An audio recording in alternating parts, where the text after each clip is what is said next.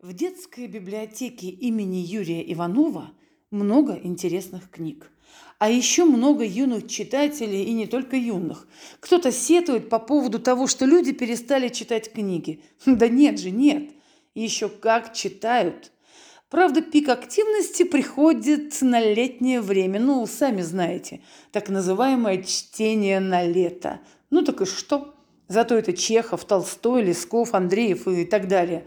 И знаете, школьники и дошкольники, когда возвращают книгу в библиотеку на вопрос «Ну как, о чем книга?», с удовольствием рассказывают о прочитанном или спрашивают, что бы еще им почитать. Что почитать? А давайте знакомиться с писателями такой исторически юной Калининградской области и такой древней прусской земли. Подумайте – Какую книгу из прочитанных возьмете с собой на край света, в космос, в конце концов? А между прочим, есть такая книга в библиотеке имени Юрия Иванова. Книга, которую взяли в полет. Летчик-космонавт СССР Юрий Артюхин, герой Советского Союза, рассказывал, когда выпадают свободные минуты, чаще всего космонавты посвящают их чтению любимых книг. Однажды, незадолго до космического полета, мне подарили книгу Юрия Иванова «Сестра морского льва». Стал читать и не мог оторваться. И мы взяли эту книгу в космос. В ней рассказывается о далекой и всегда родной Земле, о ее прекрасных морях и океанах, таинственных скалистых островах, о ее зверях и птицах, о хороших людях, которые умеют беречь и любить этот уникальный земной мир. Послушайте отрывки из глав книги «Сестра морского льва». Алька – повелительница птиц и зверей. Волков прошелся по каюте, вернулся к иллюминатору, пожал плечами. Что толкнуло его на такую, в общем-то, странную поездку – Честное слово, данное другу юности, что он вернется сюда вновь хоть через 10, хоть через 15 лет. А ладно, все равно деться некуда. Вот и он поживет месячишко на далеком пустынном островке, затерянном в просторах Тихого океана. Здравствуйте, командоры! Привет, остров Беринга и поселок Никольское, столица островов.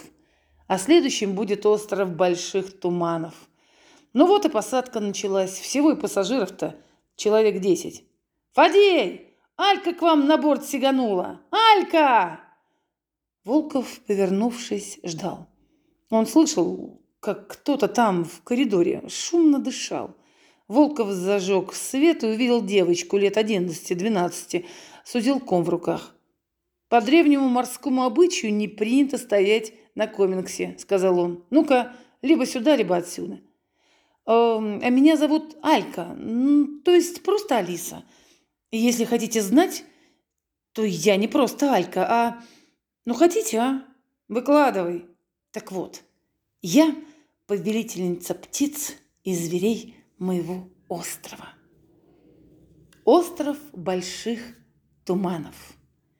Земли еще не видно, однако чувствуется рядом – уже многие признаки, известные лишь морякам, говорили о том, что пройдет совсем немного времени, и острые вершины скал, как бы пропоров океан, поднимутся на горизонте. Те, кто не уходил в моря и океаны надолго, не представляют себе, как прекрасно, как волнующе по-разному пахнут материки, острова и вообще земля. Какой моряк не торчал часами на палубе, вглядываясь в горизонт, и дышал, дышал, не в силах насытиться земным запахом, будто текущим над поверхностью океана. Прыжок морского льва.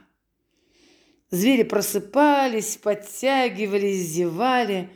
Вот один поднялся на ласт и встряхнулся, бы по его шкуре будто рыжая волна прокатилась. «Ну и здоров, дядя!» На тонну, может, потянет. Почувствовав неприятный запах железа, солярки и людей, морской лев, вздыбив бурую шерсть на загривке, встревоженно, будто давая сигнал, прорычал. и остальные четверо зверей тоже поднялись на ласты и столпились на краю площадки. «Львы! Я дочь племени унангунов из рода морских львов!» – закричала Алька. Легенды о племени морских охотников. Скажи, ты что-то кричал морским львам про племя морских охотников, про унангунов. Что это за племя? И ты действительно из этого племени? Конечно. Это было давно. Жили унангуны на острове Атту. Ух, какие они были смелые и отважные. Они делали легкие пироги и уходили далеко-далеко в океан и охотились там на китов и разных других животных. Но вдруг на острове появились американцы, и они поуничтожили там всех животных, и котиков, и морских львов, а потом и китов. И тогда у Нангуна решили перебраться на другой остров. Собрались они всем племенем, сели в свои байдары и поплыли. Долго-долго плыли, уж думали, что больше никогда и земли-то не увидят, как вдруг остров показался. Это и был наш остров больших туманов. В бухте Восходной из нее всегда восход солнца виден. Так вот, там живет дед Захар. Старый он престарый. Он даже не дед, а прапрадед. Ему уже, может, лет сто. Он и моего прапрадедушку помнит и точно знает, что я из рода морского льва. Алькин подарок. Скажи, вот ты взрослый, да? А что ты видела в жизни самое удивительное, а? Самое удивительное? Самое удивительное, что я видел в жизни, это океан. Мне он всегда кажется живым, разумным существом, часто добрым и ласковым, когда в тихие лунные ночи океан поет морякам странные волнующие мелодии. Эта вода скользит вдоль обшивки судна, поет, поет. Но вдруг у океана портится настроение, и голос океана крепчает, становится все злее. Это ветер и волны начинают петь дуэтом свои жестокие, громыхающие дикие песни. Я люблю и ненавижу его. Но почему? Трудно объяснить. Ой, как мне хочется побывать везде-везде и услышать песни океана, вздохнув, сказала Алька. Потом смотрелась и почему-то зашептала. Ну вот и ты сейчас увидишь такое, что ты хотел солнца. Гляди. Туман вдруг вздрогнул, как от толчка, и сквозь него прорвался яркий солнечный луч. Он упал на траву, и склон загорелся ярко-зеленым цветом, по которому в разные стороны расплеснулись желтые брызги цветов. Луч, как клинок, рассекал туман на золотистый, шевелящийся, будто наполненный изнутри пылающими углями груды. И в разрывах между ними показались синие полотнище неба и все отчетливее проступали контуры зеленых холмов, бурых обрывистых скал, глубоких долин и каменистых россыпей. «Алька, мы как боги!» — сказал Волков. «Сидим где-то у самого неба и видим, как рождается земля». Один ученый человек сказал, что такое можно увидеть лишь у нас и нигде-нигде больше – задумчиво произнесла девочка.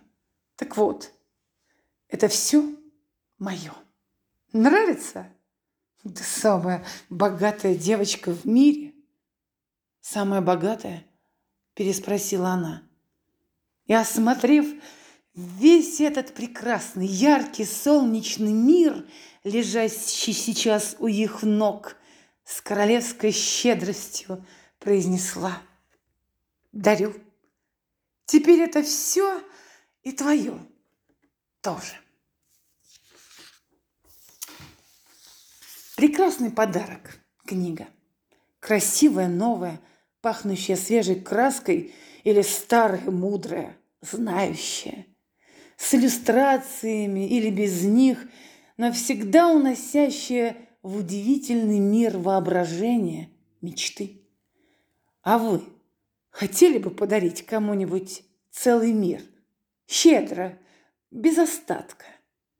Одна из таких возможностей здесь, у нас, в библиотеке. Мир, созданный писательским пером Юрия Иванова.